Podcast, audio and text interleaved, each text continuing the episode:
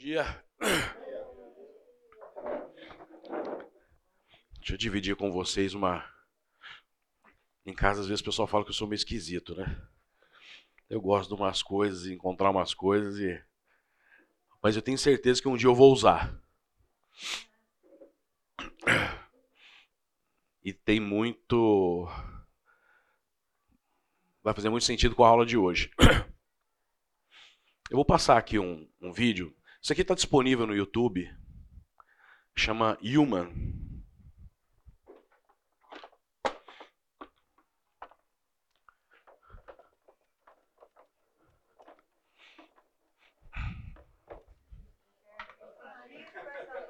E eu não trouxe caneta hoje, gente. É. É. Não vai dar. É human. É, de humano. Tira o O no final. E eles fizeram um negócio muito interessante. É uma hora e meia de filme. Então eles só filmam o rosto das pessoas de vários países, de várias. É, é, é uma miríade de, pessoas. E o primeiro, quando abre aqui, eu gostei demais da imagem dele, né? Eu queria que você gastasse um tempo comigo fazendo o que eu fiz. Eu não vou passar uma hora de vídeo, de filme. Só a primeira etapa. Não. Porque não fala nada. Então, assim, passa as pessoas, aí de repente para e mostra, por exemplo, como é que é aquele país, como é que as pessoas se organizam, os hábitos. É... Mas não fala nada. O filme não fala nada. É só isso. E eu já assisti isso várias vezes. E aí a, os meus filhos falaram assim, mas o que, que é isso, né? E eu fiquei com aquilo na cabeça, porque eu gostei de ver, né? Aí fui ver de novo, fui ver de novo. E eu ficava curioso sobre quem são essas pessoas? Qual é a história de vida dessas pessoas? Se você prestar atenção pra, comigo aqui, em pouco tempo, você vai conseguir enxergar no olhar dessas pessoas o quanto a vida foi sofrida, perfil de gratidão ou de ingratidão, pessoas sujeitas a injustiças sociais, pessoas sujeitas a injustiças políticas, pessoas que são sujeitas a injustiças relacionadas a o país ter passado ou estar em guerra. Você consegue perceber no olhar deles. Pessoas ingênuas, pessoas com suas mágoas, com as suas dores. E aí eu fui fuçar mais um pouco. E depois eles abriram mais um vídeo entrevistando algumas dessas pessoas. E essas pessoas dão um testemunho sobre a sua vida.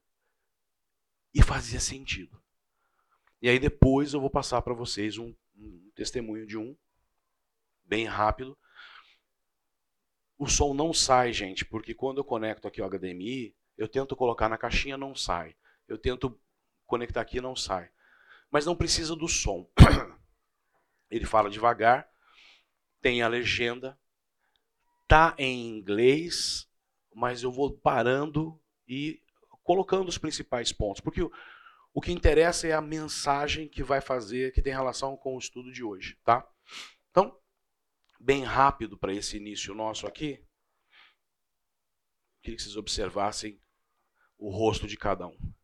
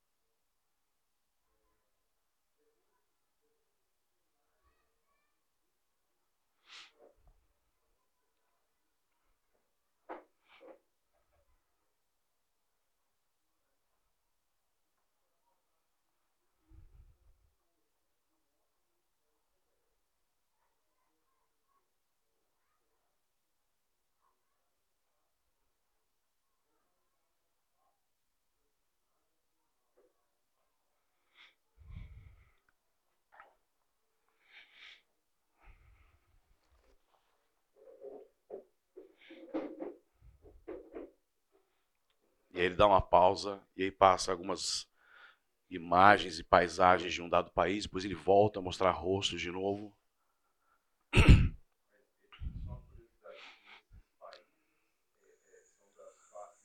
Sim, assim, aqui tem relação com algumas pessoas, nem, nem, nem todos, né? Mas veja, é, às vezes é meu jeito de, de enxergar a vida. Às vezes estou andando por aí e eu vejo uma família, eu vejo alguém num local e fico olhando e pensando, puxa vida, o que essa pessoa faz? Qual é a história de vida dela? O que come, aonde vive? E são pessoas que estão convivendo, às vezes no mesmo período, na mesma época que nós. Nós não conhecemos. Qual é a história de vida dessa pessoa? Será que essa pessoa foi alcançada, não foi alcançada? Conhece de Cristo, não conhece de Cristo?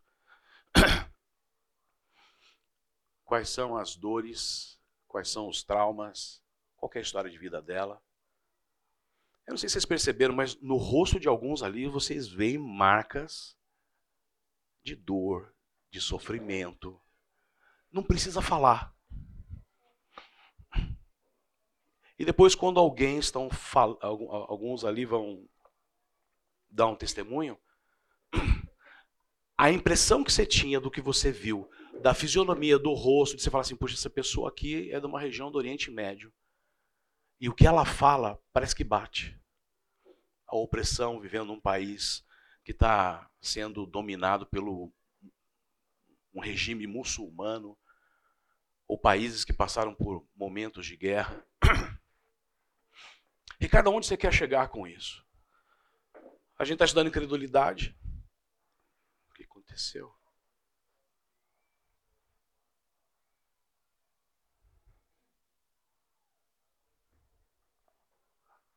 Espera só um pouquinho. Nós estamos estudando incredulidade. Estamos vendo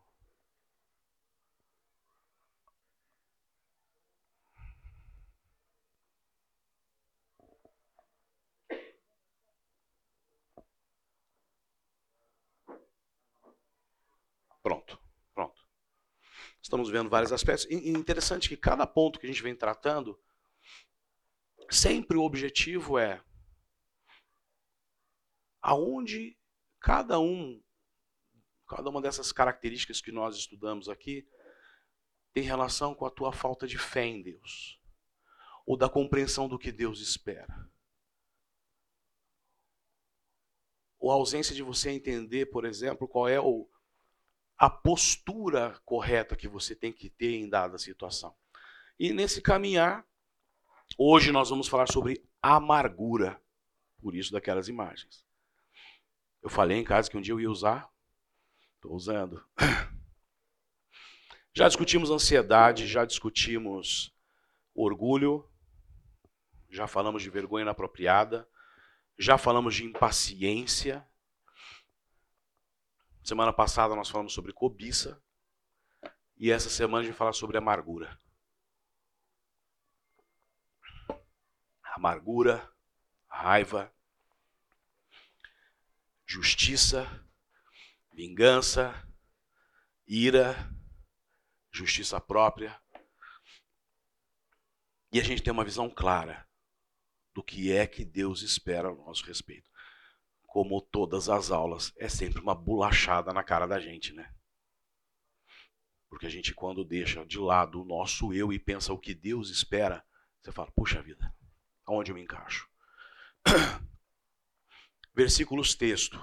Na verdade, vou até abrir o outro aqui já. Gente vai trabalhar com Romanos 12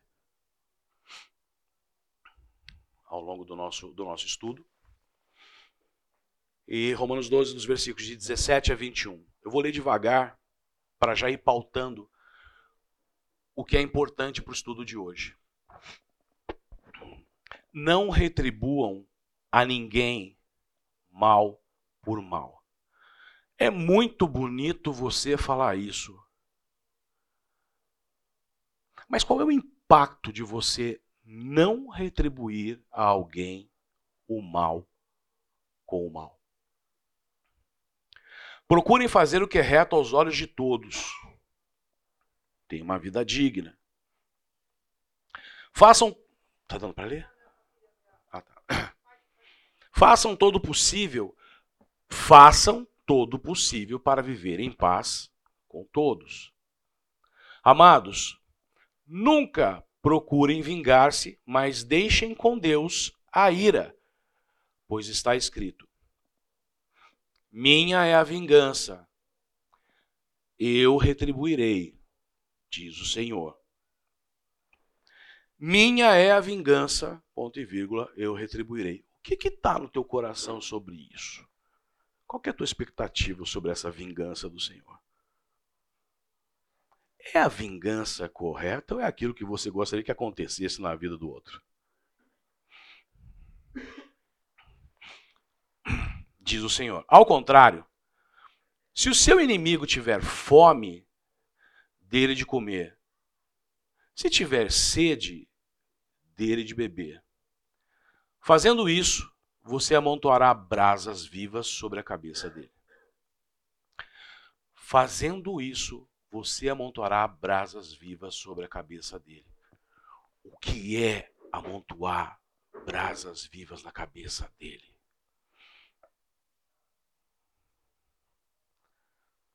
Não se deixem vencer pelo mal, mas vençam o mal pelo bem. Olha, pode ser que você seja diferenciado, mas no meu senso de justiça própria, toda vez que eu vejo aqui uma condição de que há a possibilidade de uma justiça dada por Deus, não, ele vai fazer, ele vai pagar. Espera, ele vai ver o que é bom.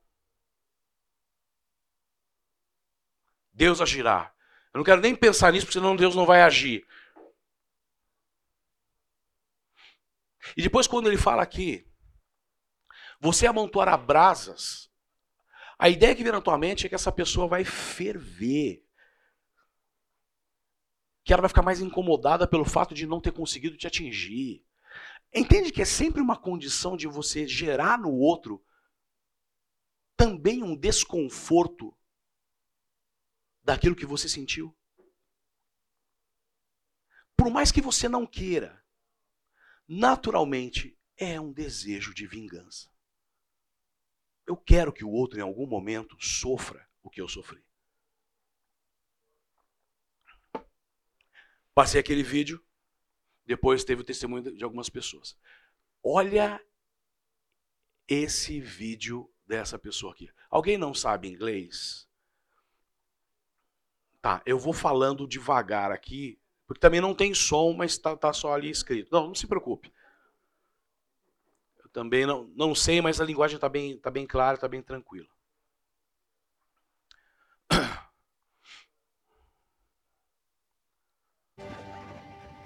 Saiu o som.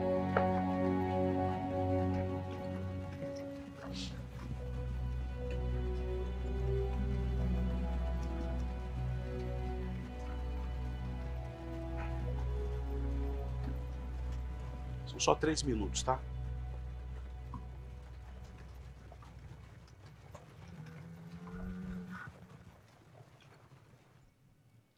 Remember my my uh, you know my stepfather you know would beat me and he you know he would beat me with extension cords and and and hangers and you know pieces of wood and all kinds of stuff and you know after every beating he would tell me you know it hurt me more than it hurt you and you know I only did it because I love Ele fala sobre o padrasto dele.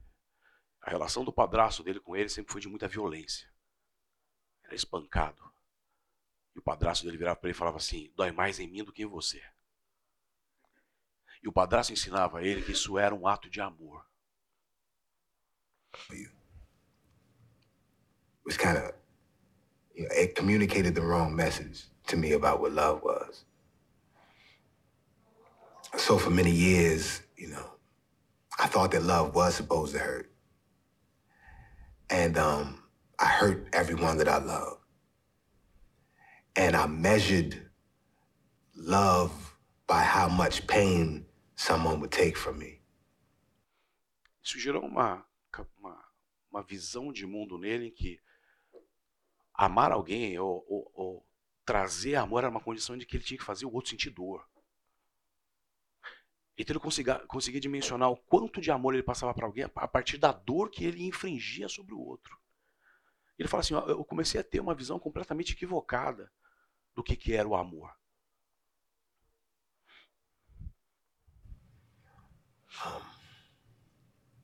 And it wasn't until I came to prison in an environment that is deep. Aí ele foi preso. Gente, se alguém sabe mais inglês do que eu também pegar pontos importantes para trazer, traga. Eu quero que aqui a gente discuta sobre isso. Ele foi preso. Void of love. That I began to have some sort of understanding about what it actually was and was not. And I met someone. Um, Aí agora é a fase chave.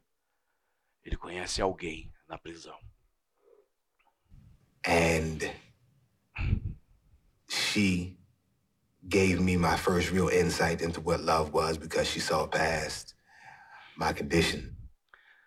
A primeira pessoa que ensinou ele a ter a visão correta sobre o que é o amor. And the fact that I was in prison with a life sentence for murder, not, and not only for murder, but for doing the worst kind of murder that a man can do, murdering a woman and a child. And it was Agnes. Ele foi preso porque ele matou uma mulher e a sua filha. The mother and Conseguiu ver ele além da condição que ele estava ali dentro da prisão. Excelente. grandmother of Patricia and Chris, the woman and child that I murdered. Essa mulher Agnes que visitou ele era a avó e mãe das duas mulheres que ele matou. who gave me my best lesson about love because by all rights she should hate me.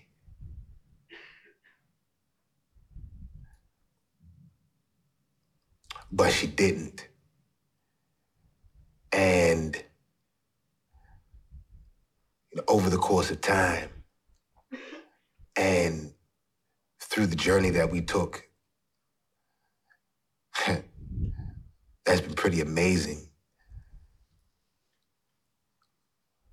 she gave me love. And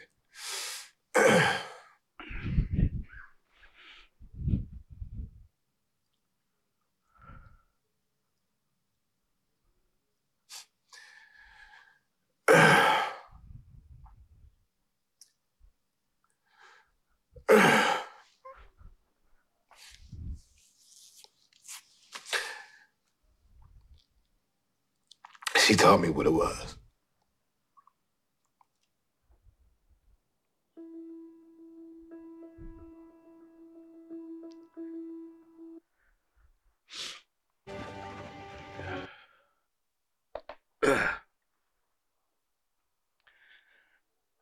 Ela lhe deu a maior lição de amor. Me ajuda aí, Marcelo. Ela tinha todo o direito de odiá-lo pelo que ele fez. E ela o amou. E o perdoou.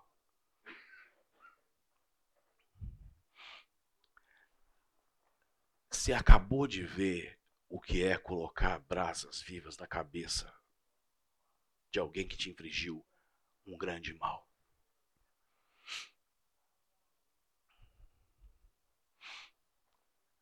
Provável que esse cara tenha sido. Porque eu imagino que essa mulher é cristã. Porque isso. Isso é sobrenatural.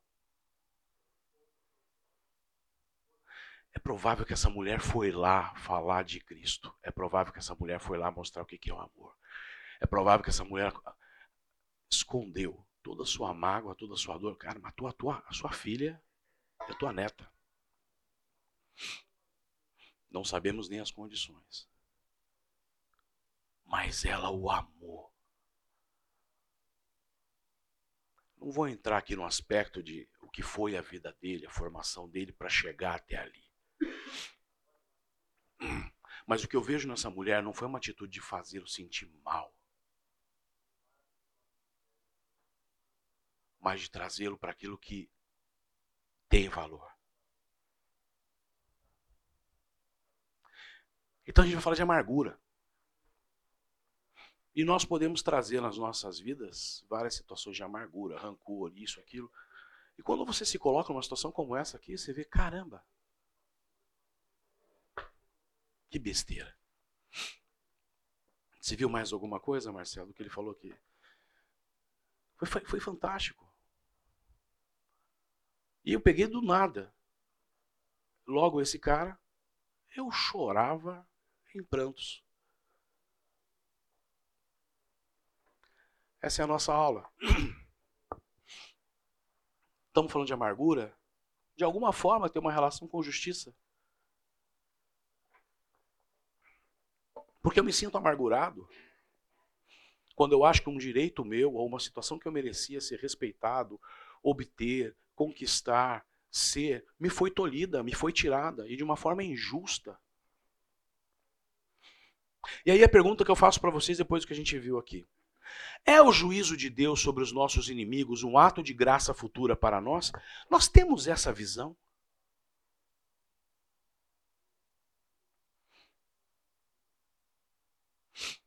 Você consegue enxergar no ato daquela mulher, a Agnes, a avó e a mãe, uma atitude de ter a visão correta sobre a graça futura? De alcançar a pessoa que lhe infringiu a maior dor, talvez, da sua vida. Mas fala assim: olha, você pode ser perdoado. Você pode ser amado. Pode ser que ele estava com prisão perpétua e não vai sair da cadeia. Pergunto para vocês: pode ter se convertido e vai lá para o reino com Deus? Sim. Lembra do ladrão do lado da cruz? Parece que a gente, quando lê a Bíblia, é conto de fadas, né? Existe. E nós? Edward Carmel, um teólogo e apologista, diz o seguinte: Não podemos ignorar os atos imprudentes de outras pessoas. No entanto, não podemos executar a penalidade da lei. Não é que eu vou viver alheio ao que as pessoas estão me fazendo. Nós não somos orientados a, ser, a sermos trouxa. Mas ele diz: não podemos executar a penalidade da lei. Não temos direito algum de completar o ciclo moral. Porque você pode se achar melhor do que aquele cara que está ali preso e que matou duas mulheres. Mas aos olhos de Cristo, aos olhos de Deus, você é tão pecador quanto. Ah, é, mas imagina. Você nunca teve ódio de alguém? Você nunca sentiu raiva de alguém? Pois para até onde eu sei, Jesus Cristo diz que se você sentir ódio de alguém, você já matou. precisa levantar a mão. Mas você já parou para pensar quantas pessoas você enterrou? E ele diz: apesar de não sentirmos nenhuma inibição espiritual contra clamar contra a injustiça, não tem problema, eu posso clamar contra a injustiça. A pureza de nossa vida moral se deteriora no momento em que tentamos administrar a justiça a pureza de nossa vida moral se deteriora no momento em que tentamos administrar a justiça. Aquela mulher mostrou um nível de autenticidade, de pureza espiritual bárbaro. Porque foi o que ele disse, ela tinha todo o direito de me odiar.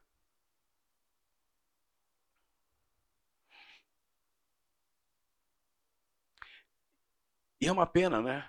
Porque alguém que passou uma vida inteira entendendo que o amor era um ato de violência, agressão e de dor, teve que descobrir o que é o verdadeiro amor numa condição como essa. Qual é a nossa participação nisso?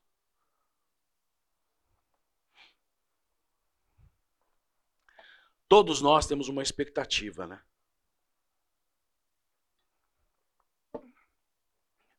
Quando Cristo voltar, não vem mais como um cordeirinho. Quando Cristo voltar, vem com a espada.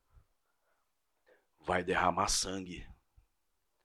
Vai fazer justiça. E muitas vezes, no nosso meio é muito comum falar assim: não deixa.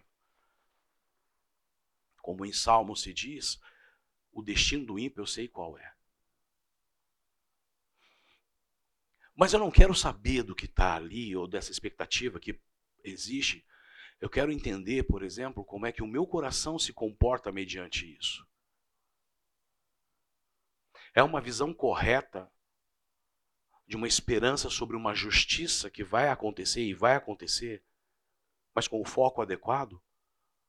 Ou é uma visão de ver essa justiça por vingança?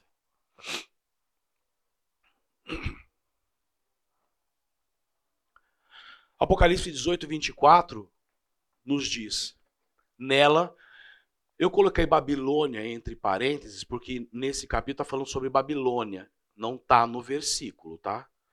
Nela foi encontrado sangue de profetas e de santos.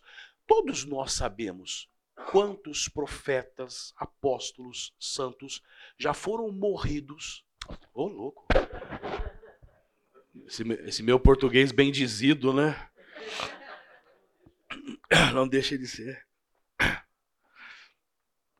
Quantos morreram, perdão, quantos morreram por dar testemunho e não abrir mão. Nós tivemos aí uma série de estudos. Lembra de Marie Duran, que foi presa porque ela se negou a falar abjuré?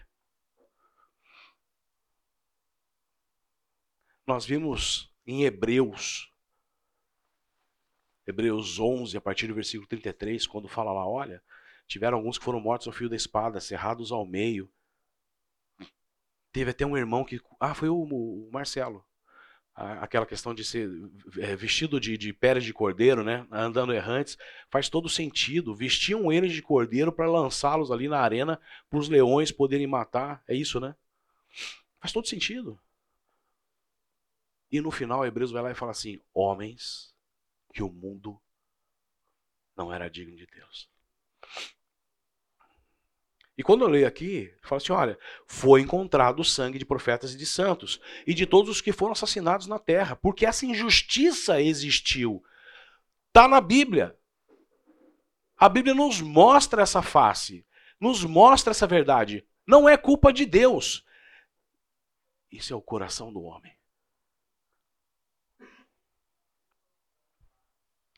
E no capítulo 19, versículo 2 diz: Pois verdadeiros e justos são os seus juízos. Ele condenou a grande prostituta que corrompia a terra com sua prostituição. Ele cobrou dela o sangue de seus servos. Vai haver um momento em que a verdadeira justiça vai existir. Vai ocorrer. Agora, como é que está o meu coração? quando eu vejo isso. Eu gostaria de ver tamanho sofrimento sendo infringido nessas pessoas na mesma intensidade do que fizeram para mim ou para esses homens de valor que a Bíblia apresenta?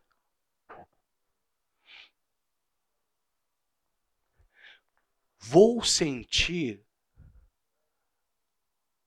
alegria. Meu coração vai se saciar ao ver isso.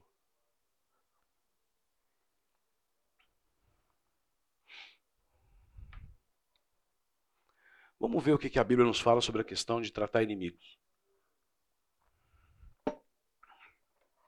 Isso que eu falei agora há pouco, a gente depois vai voltar a discutir, tá? Mateus 5, versículos 43 a 48. Vocês ouviram o que foi dito. Ame o seu próximo e odeie o seu inimigo. Aí Cristo diz: Mas eu digo: amem os seus inimigos e orem por aqueles que os perseguem. Por quê? Para que vocês venham a ser filhos de seu Pai que está nos céus. Tem uma implicação nisso.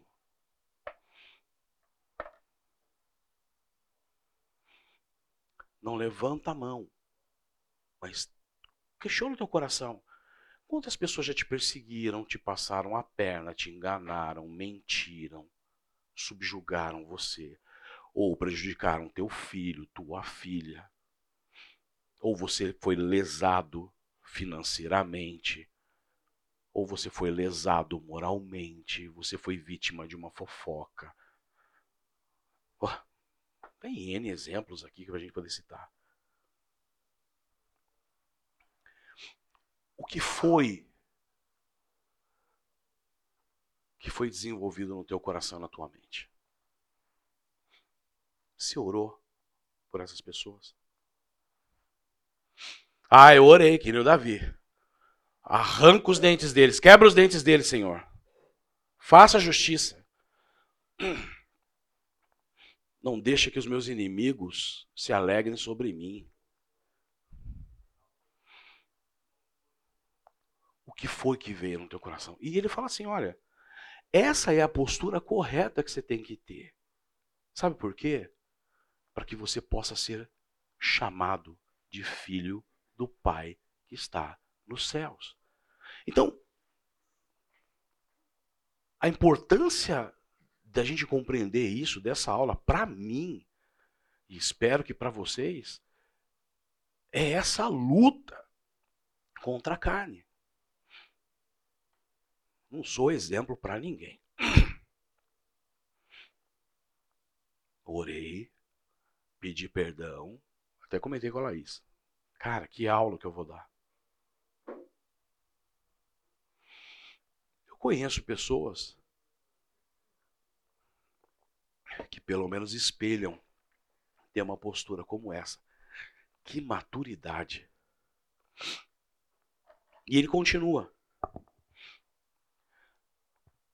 Olha o nosso Deus. Olha o exemplo. Por que ele faz raiar o seu sol sobre maus e bons e derrama chuva sobre justos e injustos?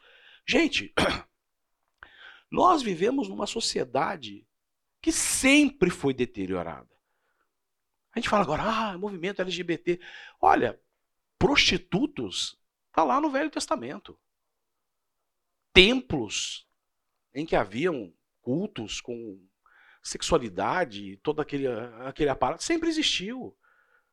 Na Grécia, o homossexualismo, todo tipo de é, imoralidade lasciva, impureza, sempre existiu. Não é diferente.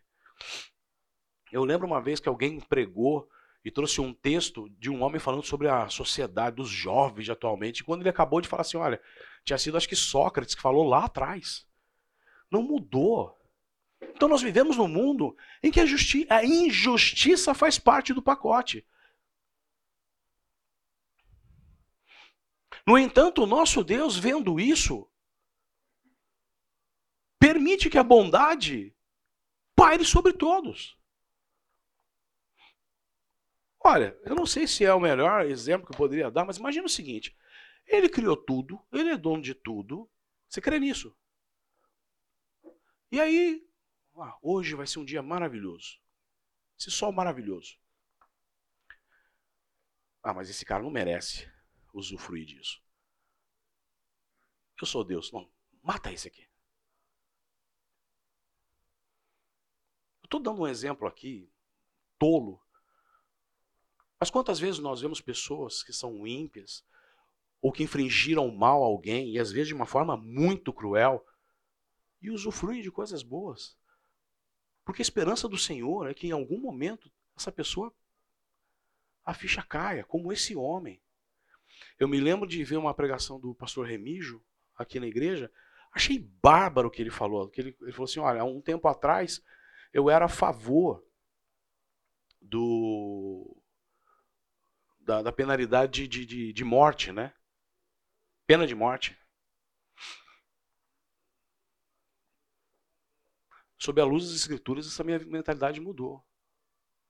Porque por pior que tenha sido o crime daquela pessoa, no último momento ela pode ser arrebatada e ganha para Cristo. E aí qual que é o senso de justiça que eu tenho?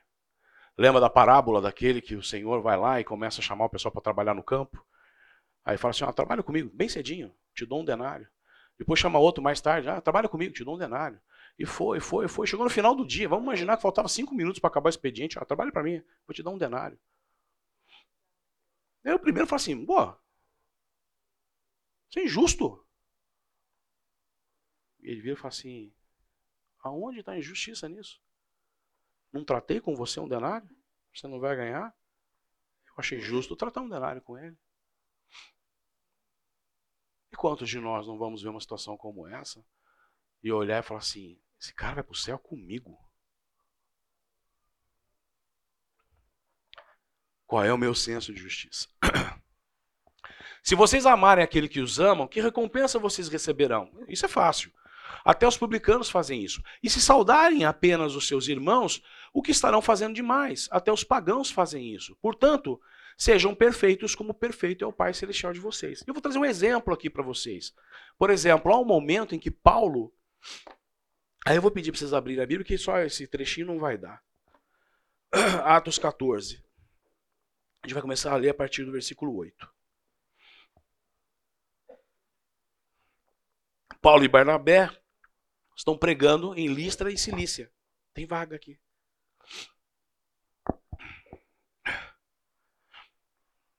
E olha o que ele diz aqui, a partir do versículo 8. Acompanha comigo.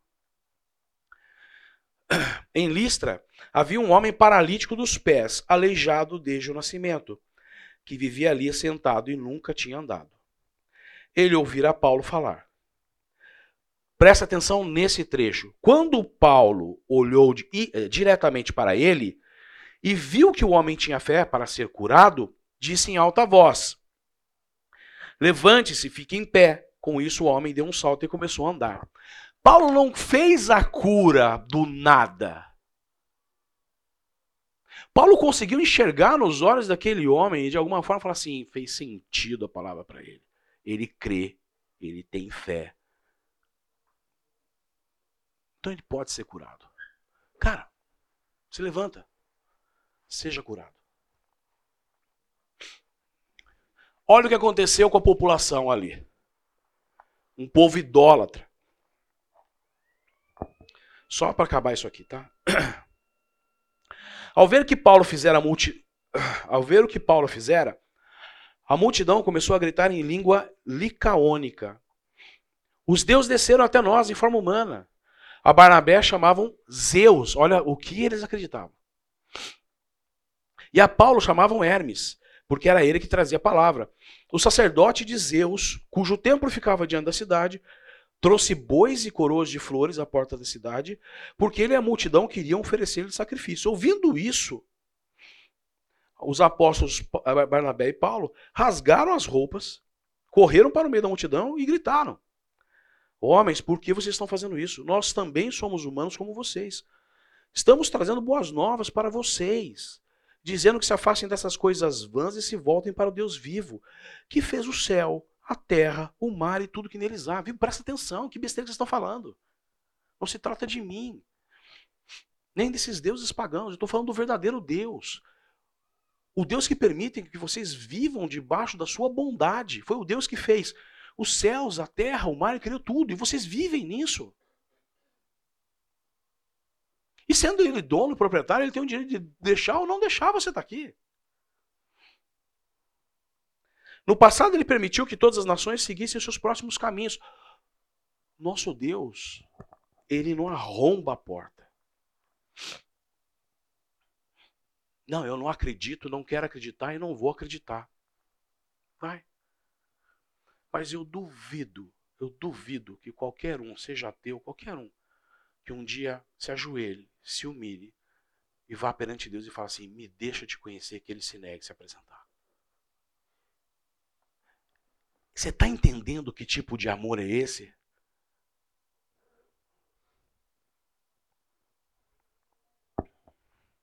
Contudo, Deus não ficou sem testemunho. Olha o que Paulo falou. Mostrou sua bondade, dando-lhes chuva do céu, colheitas no tempo certo, concedendo-lhes sustento com fartura, um coração cheio de alegria. Apesar dessas palavras, eles tiveram dificuldade para impedir que a multidão lhe oferecesse sacrifícios. Então, assim, olha.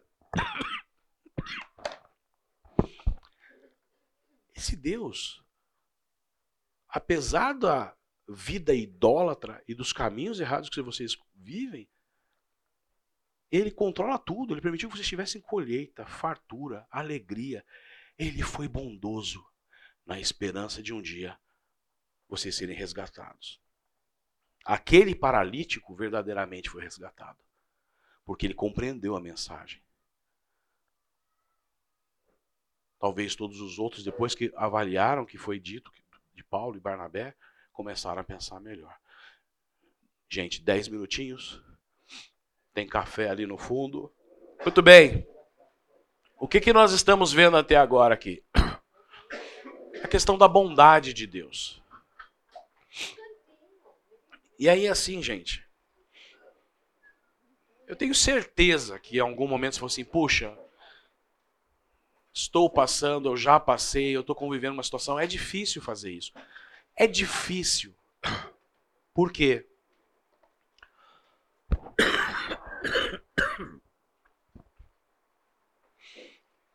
Porque a gente quer estar na cadeirinha.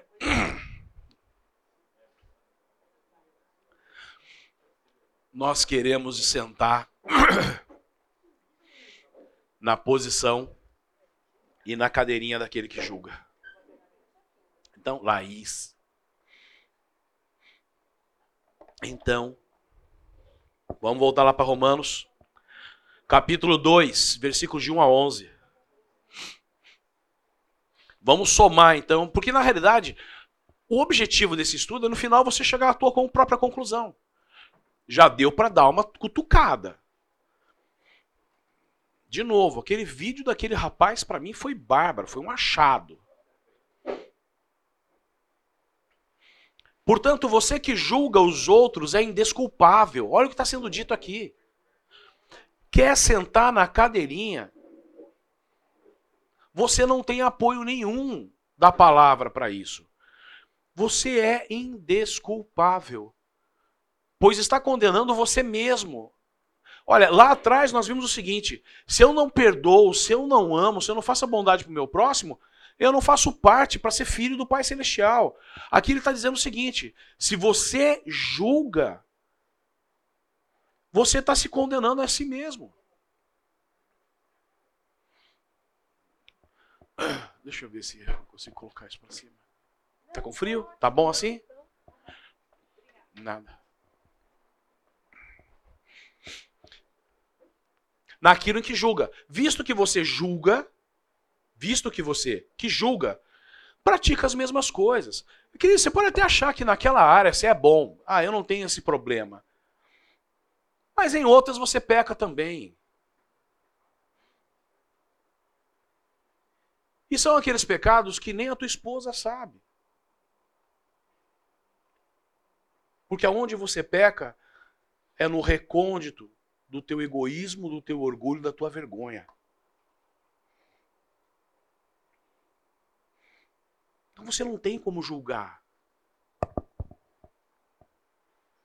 Sabemos que o juízo de Deus contra os que praticam tais coisas é conforme a verdade. Viu? O único que consegue julgar verdadeiramente e corretamente é Deus. Assim, quando você é um simples homem, se ponha no seu lugar. Tanto que eu nem coloquei um trono na imagem. É cadeirinha. Assim, quando você é um simples homem, os julga, mas pratica as mesmas coisas, pensa que escapará do juízo de Deus? Ou será que você despreza as riquezas da sua bondade, tolerância e paciência? Não reconhecendo que a bondade de Deus o leva ao arrependimento. O objetivo da bondade, da tolerância, da paciência de Deus é porque ele tem uma expectativa de que mais e mais pessoas o reconheçam. e se convertam e cheguem ao arrependimento. E você está julgando. Contudo, por causa da sua teimosia do seu coração obstinado, esse é o nosso coração. Você está acumulando ira, você está acumulando ira contra você mesmo para o dia da ira de Deus, quando se revelará o seu justo julgamento. Não se engane, Deus retribuirá a cada um conforme o seu procedimento. Ele dará vida eterna aos que, persistindo em fazer o bem, buscam glória, honra e imortalidade. Mas haverá ira e indignação para os que são egoístas, que rejeitam a verdade e seguem a injustiça, porque tudo que você pode imaginar que é justo, aos olhos de Deus é injusto, porque parte de alguém que é pautado na humanidade, na injustiça e no pecado. Mas haverá ira e indignação para os que são egoístas, que rejeitam a verdade e seguem a injustiça. Haverá tribulação e angústia para todo ser humano que pratica o mal. Primeiro para o judeu, viu? Não tem distinção. Depois para o grego. Mas glória, honra e paz para todo que pratica o bem. Primeiro para o judeu, depois para o grego. Pois em Deus não há parcialidade. E aí uma série de textos aqui para a gente poder pensar. Porque se ele me chama a praticar isso, me assemelhar a Cristo, fazer parte dele, compreender como ele deve agir, então o que que a palavra me diz sobre esse tema? Lucas capítulo 8, versículos 35 a 36. Você vê que não é um versículo ou outro.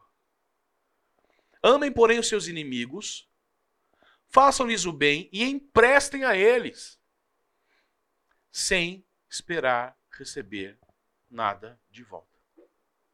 Então a recompensa que terá será grande e vocês serão filhos do Altíssimo. De novo, ele está chamando que esta condição, essa postura, esse coração, reflete que você é filho do Altíssimo.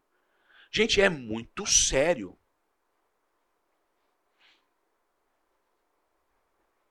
Porque ele é bondoso para com os ingratos. Puxa, eu não tinha pensado nisso. Ah, não. Todo dia ele está sendo bondoso com você.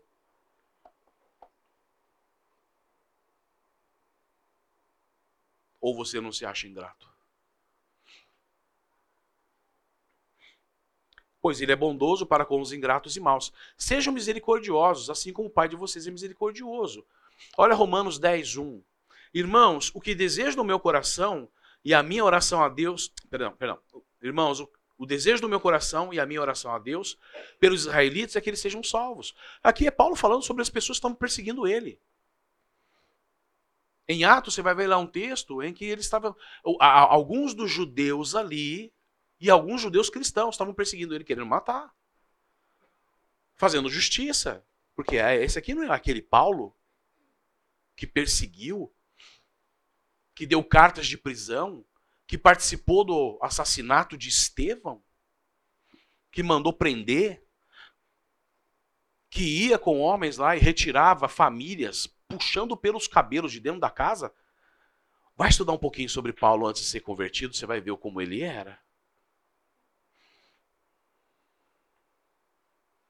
E Deus não se negou a usá-lo.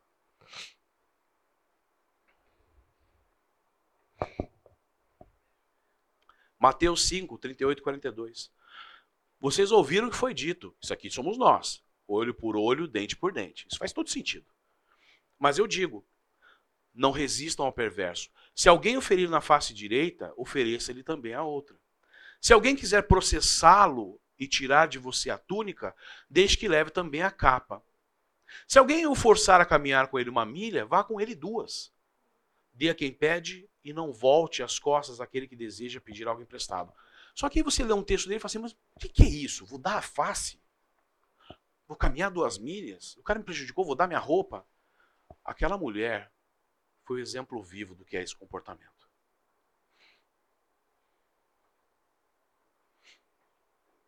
Aquela senhora que esteve diante do algoz da sua filha e da sua neta, deu a outra face deu a túnica. e caminhou com ele não uma milha, mas duas. Qual foi o resultado disso? Lucas 6, 28. Abençoe os que os amaldiçoam, orem por aqueles que os maltratam. Difícil tarefa. Difícil tarefa. Mas faça por obediência. E peça misericórdia para Deus para que isso em algum momento comece a ser mais natural.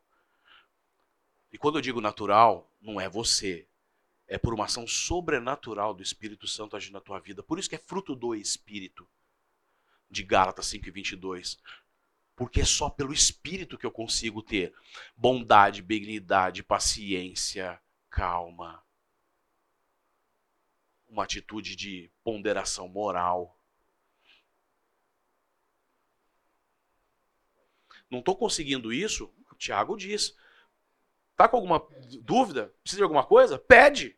Deus dá deliberadamente. Sabe por que você não tem? Porque você pede mal. Porque você pede com os desejos do teu coração. Não levanta a mão, mas pensa no teu coração. Quantos aqui já pediram para Deus, Senhor, me ajuda a ter esse coração bondoso, perdoador. Me ajuda a orar por esse cara aqui e não amaldiçoar.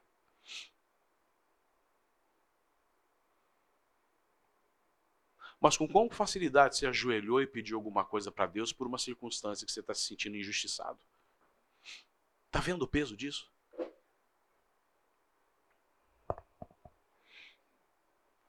Primeiro Tessalonicenses 5,15.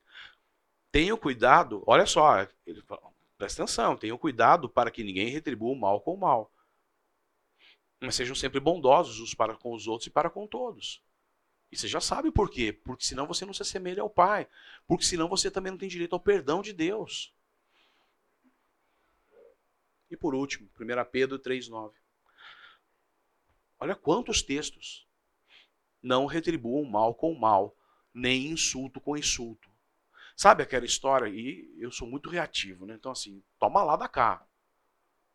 Você falou, imagina, não vou embora para cá sem te dar uma resposta à altura. Vou te colocar no teu lugar. Quem você pensa que é para estar tá falando comigo? Sabe quantos pudins eu comi essa semana?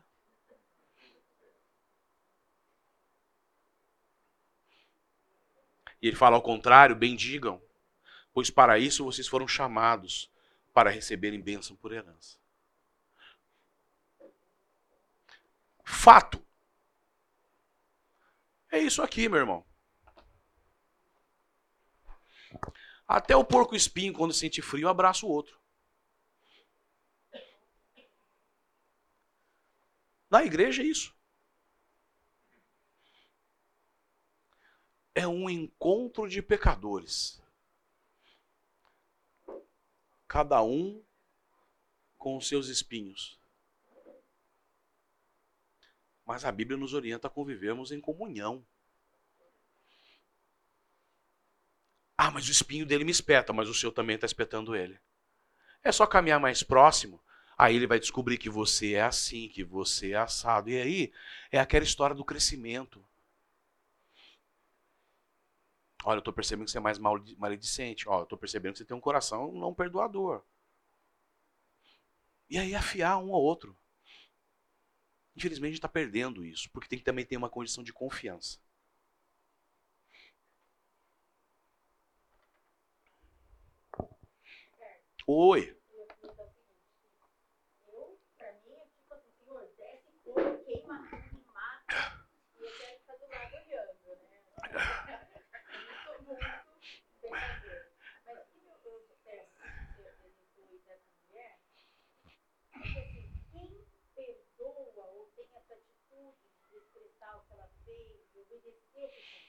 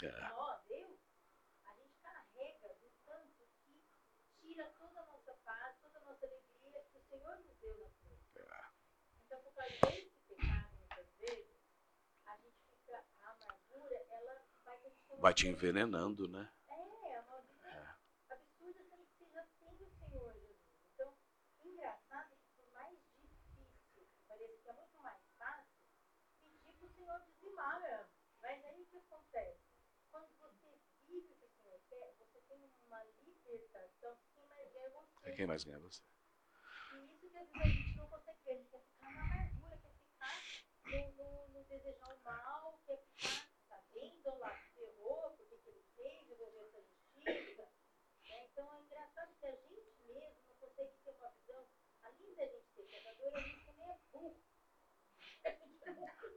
É, mas é, assim, quando você fala assim, ah, eu sou assim, é você e a torcida do Corinthians. Isso é natural. Torcida de outro time, então. Flamengo, é. Esse é o nosso coração, entendeu? Agora, qual que é o tema do nosso estudo? Na verdade, é incredulidade. Quando eu não creio no Senhor e na sua capacidade de transformar isso na minha vida, ou, neste caso, quando eu não quero. Sabe por quê? Porque a amargura, o rancor, a raiva tem seu certo ganho de prazer. E quando nós você descobre que alguém quebrou a cara.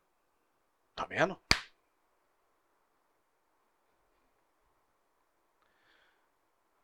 Às vezes eu fico ouvindo alguma coisa e falo assim, ah, nem me fale. Eu não quero ouvir sobre isso. Porque eu não quero pecar. Porque talvez o meu coração se alegre. Uma pena, né? Então assim, eu, quem me conhece sabe que eu sou transparente. Eu não fico dando uma de crentão, de santo, disso, daquilo. Sou pecador. E tem hora que eu tento evitar de saber para o meu coração não se alegrar. E eu tenho que olhar direto sobre o problema que aquela pessoa está falando e esquecer tudo que aconteceu no passado e falar assim: estou orando por ela.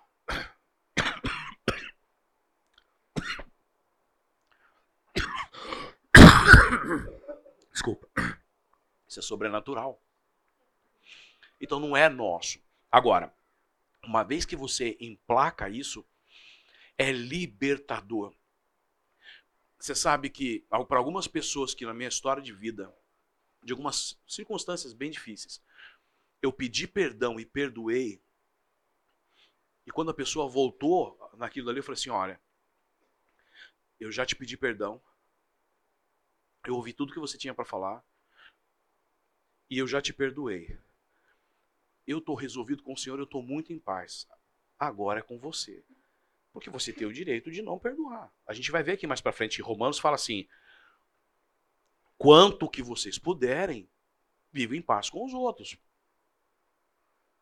Agora, o outro não quer viver em paz com você. Só que o teu compromisso com ele para com Cristo está resolvido. E é libertador. No senso comum, o pessoal fala, ah, amargura, raiva envenena. E envenena.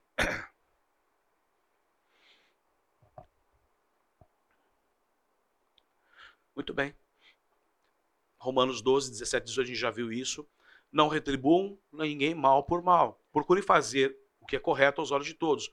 Façam o possível para viver em paz com todos. Por que faça o possível? Porque às vezes não depende só de você. Mas faça a tua parte. Porque talvez você coloque sim as brasas vivas na cabeça daquele outro. Pelo teu bom comportamento.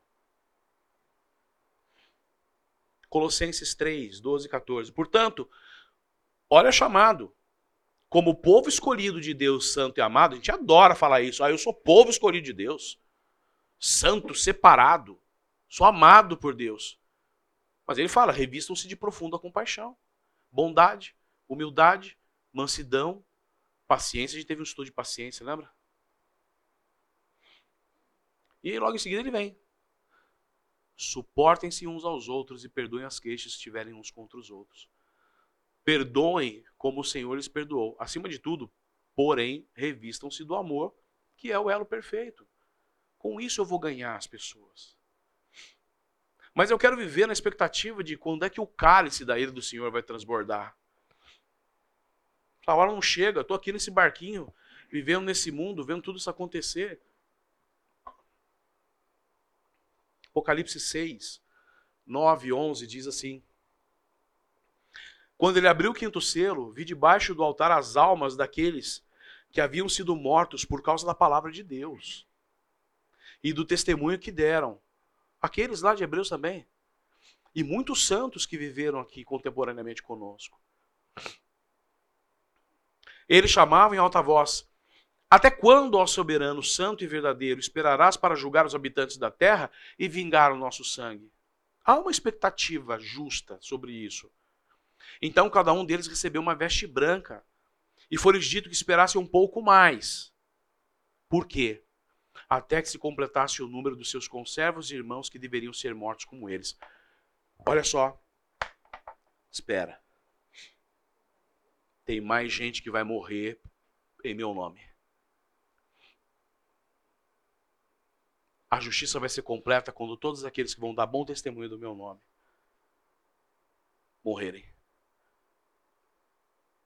Quando chegar o último momento, fala assim: pronto, agora não tem mais o que fazer. Todas as possibilidades foram dadas.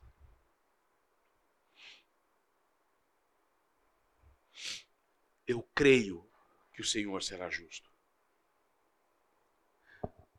E aí, eu imagino que nesse momento você está assim: ah, então na realidade eu quero que meu inimigo seja muito feliz. Eu quero ver ele bem. Tem aquele fundinho, né? Quero ele ver ele bem feliz. Na cova, leva, Senhor. Segunda Tessalonicenses, capítulo 1, versículo 6 a 10. É justo da parte de Deus retribuir com tribulação aos que lhes causam tribulação. Tá vendo? Deus faz. E ele sabe que dá sofrimento, que você está debaixo de sofrimento e opressão, porque ele fala assim: e dar alívio a vocês, que estão sendo atribulados, e a nós também. Isso acontecerá quando o Senhor Jesus for revelado lá dos céus, com os seus anjos poderosos em meio chamas flamejantes. Tem o um momento certo. Ele punirá os que não conhecem a Deus e os que não obedecem ao Evangelho do nosso Senhor Jesus. Eles sofrerão a pena de destruição eterna, que é mais que isso. Não é morrer e acabar. É viver sendo consumido na destruição eterna. Alguém consegue definir eternidade para mim aqui? E sofrer eternamente? a separação da presença do Senhor, da majestade do seu poder. Isso acontecerá no dia em que ele vier para ser glorificado em seus santos e admirado em todos os que creram, inclusive vocês que creram em nosso testemunho. E aí Lucas diz o seguinte: Então Jesus contou aos seus discípulos uma parábola. Lembra a parábola da viúva que tinha uma condição lá de injustiça e ficou lá na cabeça do juiz? Era um juiz ímpio. Então Jesus contou aos discípulos uma parábola para mostrar-lhes o que eles, que eles deveriam orar sempre e nunca desanimar. E havia naquela cidade uma viúva que se dirigia continuamente a ele, suplicando-lhe: Faze-me justiça contra o meu adversário. E aí segue, versículos 6 a 8. E o Senhor continuou: Ouçam o que diz o juiz injusto. Acaso Deus não fará justiça aos seus escolhidos, que chamam a ele dia e noite? Continuará fazendo-os esperar? Eu digo a vocês: ele lhes fará justiça e depressa. Agora, olha o final. Contudo, quando o filho do homem vier, encontrará fé na terra?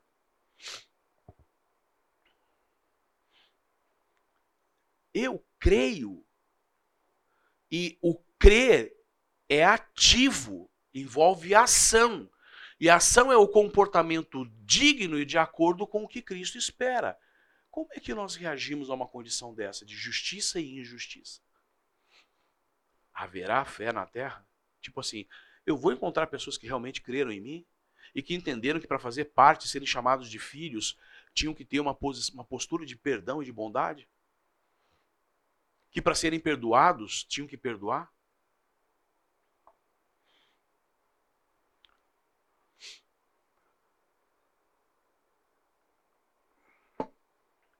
Vai ter um momento da gente celebrar. Apocalipse diz, capítulo 18, versículo 20: Celebrem o que se deu com ela, ó céus. Celebrem, ó santos, apóstolos e profetas. Sabe, todos que morreram pelo bom testemunho. Deus a julgou, retribuindo-lhe o que ela fez a vocês. Vai ter um momento da gente celebrar. 19, 1, 2. Depois disso, ouviu nos céus algo semelhante à voz de uma grande multidão que exclamava: Aleluia! A salvação, a glória e o poder pertencem ao nosso Deus, pois verdadeiros e justos são seus juízos. Você acredita nisso? Ele condenou a grande prostituta que corrompia a terra com a sua prostituição. E ele cobrou dela o sangue dos seus servos. Aí fica meio confuso, né? Jonathan Edwards clareia pra gente isso muito bem. Jonathan Edwards foi um missionário americano que trabalhou em missões com missões. Nossa, eu já estou falando errado, hein? Missões com os índios americanos. Olha que interessante que ele falou sobre esses textos que a gente leu. Na verdade, os santos não são chamados a alegrar-se em ter a sua vingança saciada. Eu chamei sua atenção no momento aqui da aula. Qual é o sentimento que eu tenho que ter? Então ele fala assim: ó, na verdade, os santos não são chamados a alegrar-se em ter a sua vingança saciada, mas em ver a justiça executada, em ver o amor e a ternura de Deus para com eles, manifestado em sua severidade para com seus inimigos complexo isso. Mas olha, vou te dar um exemplo. Sabe quando você teve lá o teu filho que passou por uma dada injustiça e você foi lá e interviu e fez corretamente? Você falhou aqui. Você deve perdão e se justificar por essa falha. Mas a gente vai também buscar com que a outra pessoa ou as outras pessoas reiterem a condição que aconteceu ali. E o teu filho olha para você e fala assim: Eu recebi a minha punição, vi justiça e confio no meu pai.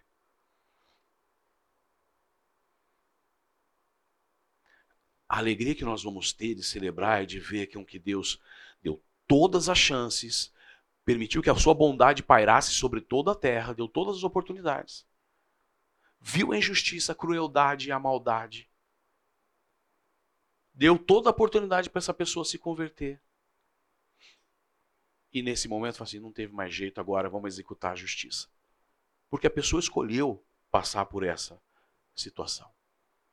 E você está lá e fala assim: Bendito é o Senhor.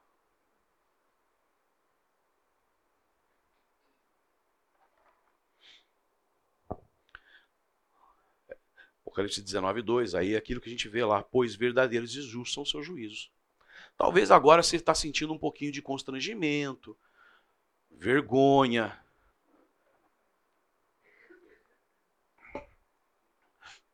Caramba, estou me enxergando, né?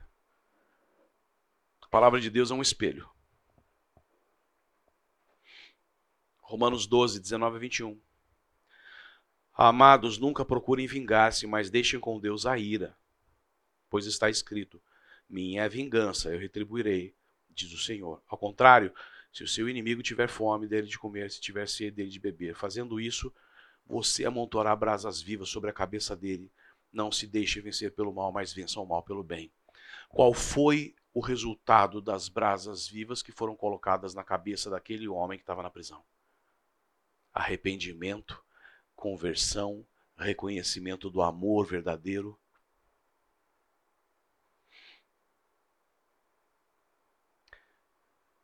Justiça de Deus. Quer uma, uma situação de justiça saciada? Eu olhar para esse cara e falar assim: glória a Deus, eu vou poder estar tá lá no céu com ele. Falar assim, cara, que história tanto que você sofreu de injustiça, de violência, e Deus te arrebatou.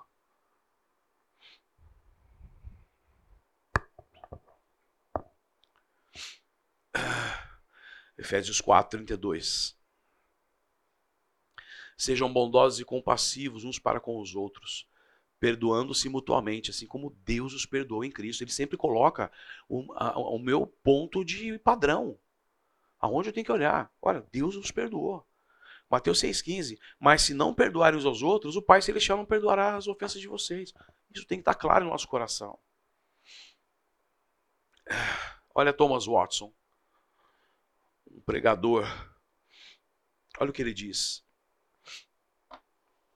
sobre a questão do perdão. Nós não somos obrigados a confiar em um inimigo, mas somos obrigados a perdoá-lo. Eu vou trazer aqui uma, uma, um contexto do seguinte. Imagine que você, na tua família, na tua infância, você passou por muita violência. Muita violência.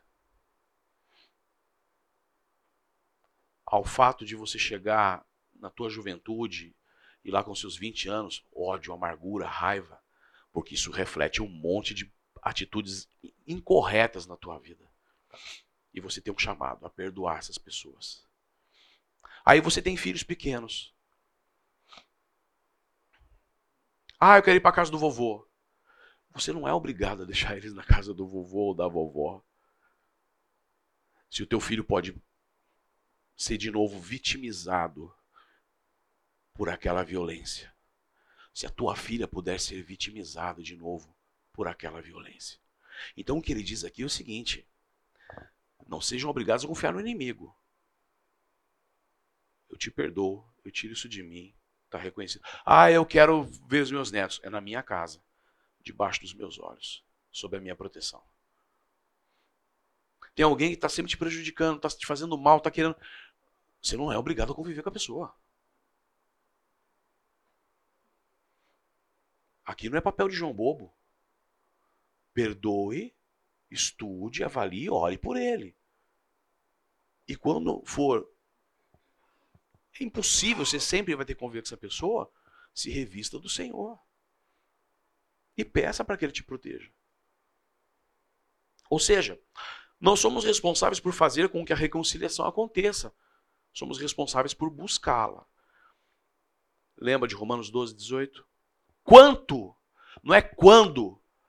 Quanto é quantidade.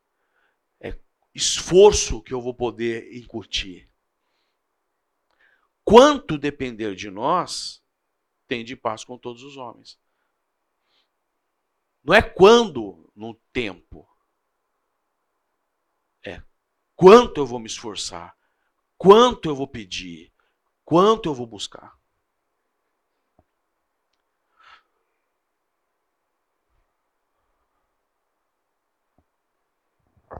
É isso. Vamos orar? Senhor, muito obrigado, Pai, por essa por esse estudo com os meus irmãos aqui. Eu te peço pelo meu coração, pelo coração de todos que estão aqui. Nos ajuda, Senhor, a poder compreender essa verdade, mas que isso seja prática em nossos corações. De joelhos, mediante a tua cruz, com a boca no chão. Nós queremos nos humilhar perante a tua presença e dizer: Senhor, não, não dá. É, é, não é natural, não é o meu coração. Que a tua maravilhosa graça e misericórdia, que a tua bondade, que sobrenaturalmente o Espírito Santo possa agir em nossos corações, que a gente consiga, a partir de hoje. Trabalhar com isso, estudar isso, avaliar os nossos corações. E crendo, crendo em Ti e entregando para Ti 100% a justiça e a verdadeira justiça, sabemos que Tu não vai nos faltar. Podemos passar por injustiça, podemos ser mortos por não negar o nosso testemunho, e por mais que isso pareça injusto, cremos que o nosso Deus vai nos trazer para o seu lado. E vamos poder nos alegrar e celebrar. De viver uma vida agora em um lugar onde não há choro, não há ranger de dentes e desfrutar da tua presença. Fica conosco no dia de hoje, em nome do teu filho amado Jesus. Amém. Obrigado, gente. Um bom domingo para vocês.